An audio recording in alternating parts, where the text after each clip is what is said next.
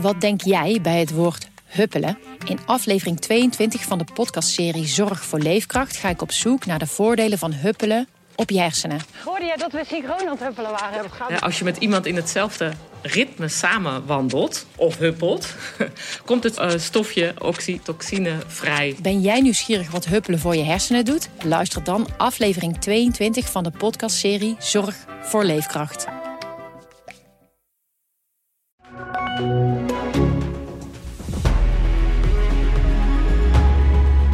De Tweede Kamer debatteert vandaag over de nieuwe maatregelen die het kabinet gisteren aankondigde. Verslaggever Niels Klaassen, het was al duidelijk dat mensen niet blij zouden worden. Maar hoe zijn de reacties tot nu toe? Nou, ook die voorspelling is uitgekomen. Dat is overal kritiek, hè, Peter. Want aan de ene kant heb je mensen die zeggen, joh, het gaat niet ver genoeg. Bijvoorbeeld mensen die werken in de zorg of virologen en experts. Die zeggen, je moet eigenlijk harder op de rem trappen om deze golf te keren. Aan de andere kant heb je de mensen en de branches die zeggen, zo is het wel genoeg. Val ons niet lastig met bijvoorbeeld zo'n coronapas in sportscholen of bij amateursportwedstrijden. Dus het kabinet heeft vele vijanden vandaag op Binnenhof. Ja, en dan even naar de Tweede Kamer zelf dan, want die debatteert natuurlijk vandaag over de maatregelen. Denk je dat er genoeg steun is voor dat extra pakket? Ja, ik denk dat uiteindelijk voor deze eerste escalatie, zogezegd, dat daar genoeg steun voor is.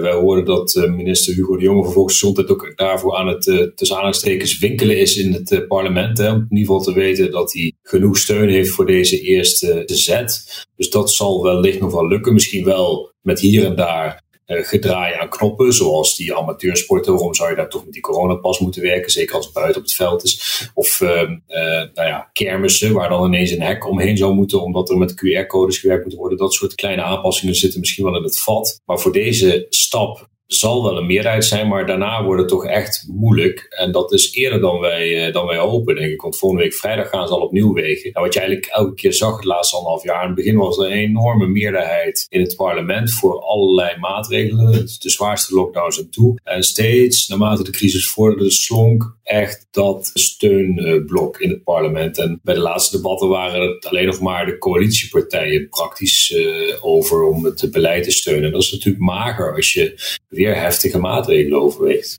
Ja, want je hint eigenlijk op die wetswijziging, hè, die in gang gezet gaat worden, waardoor werknemers een coronatoegangbewijs moeten laten zien. Want hoe zou die verplichting eruit moeten zien? Ja, kijk, er zijn een aantal dingen waarvan het kabinet dus eigenlijk zegt, dat houden we achter de hand. Dus nu gaan we mondkappen verplichten, de coronapas uitbreiden, dingen die we nu weten. Maar dat is de eerste stap. Daarmee hopen ze de curve al wat plat te slaan. De vraag is of dat lukt, want het gaat dit weekend in, bijvoorbeeld die mondkapplicht. En een week later komen ze alweer samen. Dan heb je nog lang niet de effecten gezien. Maar goed, ze willen toch die tijd nemen. En daarna achter de hand zijn toch echt wat heikele plannen. Zo willen ze werknemers verplichten een coronapas te tonen in branches waar klanten dat ook moeten. Kijk, nu zou je naar het restaurant kunnen. Jij moet als klant je coronapas laten zien, maar de ober die je bedient, ja, daarvan weet je het niet, want die heeft gewoon zo'n grondrecht om dat niet te hoeven te vertellen. Dat willen ze aanpassen. En ook willen ze wetgeving voorbereiden om ook in andere branches met coronapassen te werken.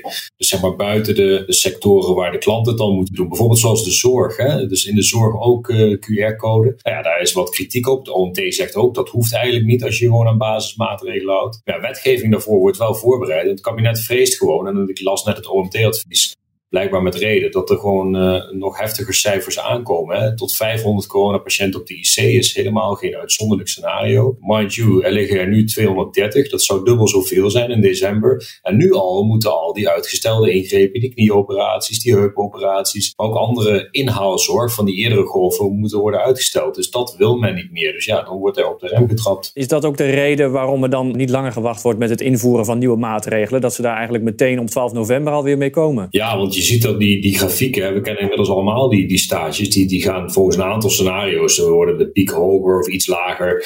Maar in alle grafieken gaat het ook de komende week gewoon nog doorstijgen. Dat is eigenlijk tamelijk deprimerend om te zien. Want wat je nu ook doet, zeg maar, de komende week, want die mensen zijn nu of al besmet of worden nu besmet. Die zal de komende week tot ziekenhuisopname leiden. En dat zijn eigenlijk al 200 per dag en 30 tot 40 op de IC las ik net. Ja, dat is gewoon fors. En voordat je de eerste effecten ziet van nieuwe maatregelen, thuiswerkadvies, de mondkapplicht, de coronapas, ben je toch een week verder. Ja, en blijkbaar voelt het kabinet niet conform dan nog een weekje te wachten en wil ze meteen volgende week vrijdag al opnieuw de thermometer erin stoppen en dreigt het toch met verstrekkende maatregelen die we eigenlijk nog niet gezien hebben in Nederland. Want ja, als jij een niet-essentiële winkel alleen maar opent, de kledingzaak bijvoorbeeld alleen maar opent voor mensen met een QR-code, ja, dan moet je als ongevaccineerde natuurlijk elke keer een test gaan halen voordat je bij wijze van spreken een spijkerbroek van het schap trekt. Ja, dan komt die zo bevreesde tweedeling, hè, waarin de Kamer wel voor gewaarschuwd wordt, toch wel dichtbij volgens critici.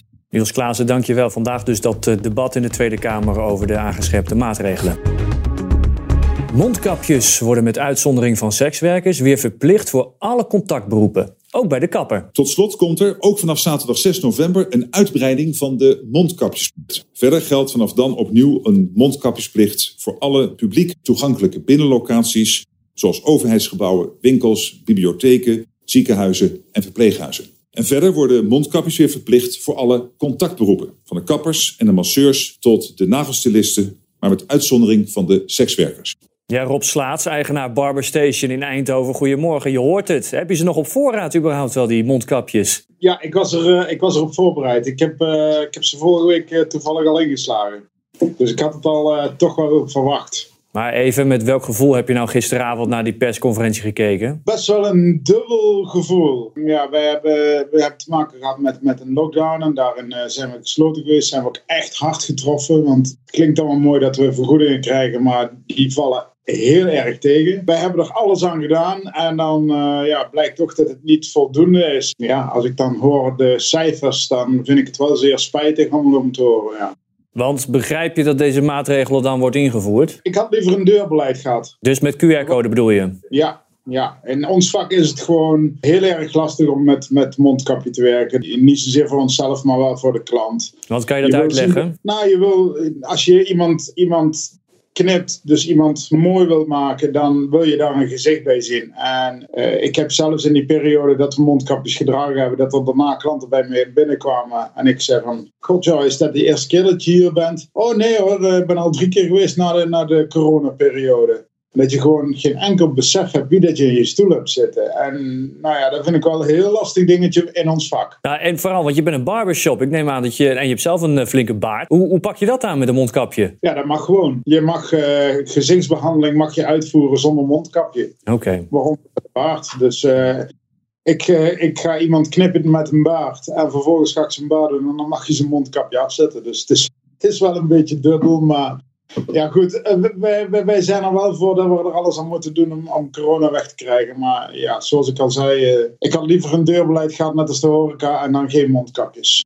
Want hebben je klanten al gereageerd op de opnieuw verplichting van de mondkapjes? Ja, het was gisteren wel het gesprek van de dag, ja. Van wat vinden jullie ervan en moeten jullie dan ook weer? En tuurlijk moeten wij ook weer. Ja. Weet je, het is zo en we moeten ermee leven. Ik hoop alleen dat er toch mensen zijn die nu wel wakker worden en toch nog voor die vaccinatie kiezen, want het blijkt toch de enigste oplossing te zijn. Een mooie oproep, Rob Slaats van Barber Station in Eindhoven. Dankjewel voor je toelichting. Ouderen maken zich zorgen over de snelle stijging van coronabesmettingen en met name verpleeghuizen. In 15% van die verpleeghuizen zijn er afgelopen maand weer corona-uitbraken geweest. Arend Plezier van zorginstelling Sensieren in de Achterhoek. Ja, is dat ook bij jullie het geval? Ja, we hebben voor het eerst in maanden echt weer te maken met een grote uitbraak. Op onze locatie in Doetinchem zijn 21 bewoners besmet. En 9 medewerkers. En één bewoner is helaas ook overleden. Zo, ja. En jullie hadden al voor die persconferentie van gisteravond dus al maatregelen genomen. Welke waren dat? Ja, en omdat het dus echt sprake is van een forse uitbraak, hebben we gezegd van we gaan de 1,5 meter maatregel weer invoeren in de verpleeghuizen.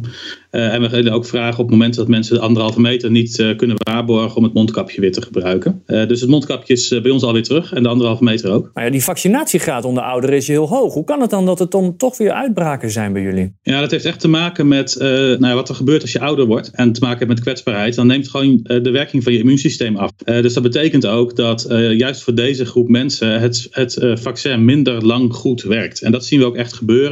We hebben in het voorjaar ook te maken gehad met een uitbraak. Toen waren onze bewoners dus ook gevaccineerd. Nou, zagen mensen milde klachten over het algemeen kregen en niet meer. Wat we nu zien is dat mensen gewoon echt weer veel ernstiger ziek worden. En dat in combinatie met het feit dat het virus ook dan weer heel veel sneller wordt verspreid. Ja, dat maakt gewoon dat de situatie echt weer een stuk serieuzer is dan we in maanden hebben meegemaakt. Want wat denk je dan als je dat ziet, hè, dat ziektebeeld heftiger wordt? Nou, dat baart ons wel zorgen. Ook omdat we natuurlijk zien dat die besmettingsgraad gewoon enorm blijft doorgroeien. Wat je net ook al zei. Denken we van het is echt nodig om nu maatregelen te nemen gericht op kwetsbare ouderen. En dan gaat het vooral natuurlijk om dat boostervaccin, dus die derde prik. Die is gewoon heel hard nodig. En we zijn ook blij dat die aangekondigd is gisteren in de persconferentie. We denken alleen wel, december, dat is echt te laat. Als wij kijken wat er in de verpleeghuizen gebeurt op dit moment. We zien gewoon de besmettingsgraad oplopen. We zien ook dat de klachten ernstiger worden. Ja, dan moeten we gewoon veel sneller gaan beginnen met het beschikbaar stellen van die derde prik. Dus eerder die boosterprikken, dat zou het verschil moeten maken volgens jou? Dat zal een verschil maken, maar wel altijd in combinatie met het handhaven van die basismaatregelen. Hè. Dus dat we met z'n allen doen wat kan en wat nodig is om het virus te verspreiden. Dus afstand blijven houden. Mondkapje dragen in binnenruimtes, zoals je langer bij elkaar blijft. Dat is de basis, want dan voorkomen we dat het virus zeg maar zomaar rond kan waaien. En dan op het moment dat het binnenkomt, dan moet je gewoon zorgen dat je immuunsysteem op orde is. En dat doen we bij deze doelgroep, bij ouderen, door echt dat vaccin opnieuw toe te dienen. Merk je eigenlijk dat de zorg ook bij die ouderen toeneemt in de verpleeghuizen? Ja, de zorg bij ouderen neemt toe. En dat gaat natuurlijk sowieso over het ziekterisico, maar ook over de maatregelen. Hè. Mensen vinden het echt lastig dat mondkapje, het mondneusmasker weer gebruikt wordt, omdat het gewoon echt de communicatie in de weg zit. We hebben allemaal, iedereen die in het verpleeghuis woont of werkt, die heeft gezien wat het coronavirus kan betekenen. En dat is echt heel ingrijpend. Dus dat betekent dat voor zowel bewoners, maar ook voor medewerkers, we toch met wat angst in het hart kijken naar wat er op ons afkomt. Arend Plezier, dankjewel. Jij hoopt op die snelle boosterprik.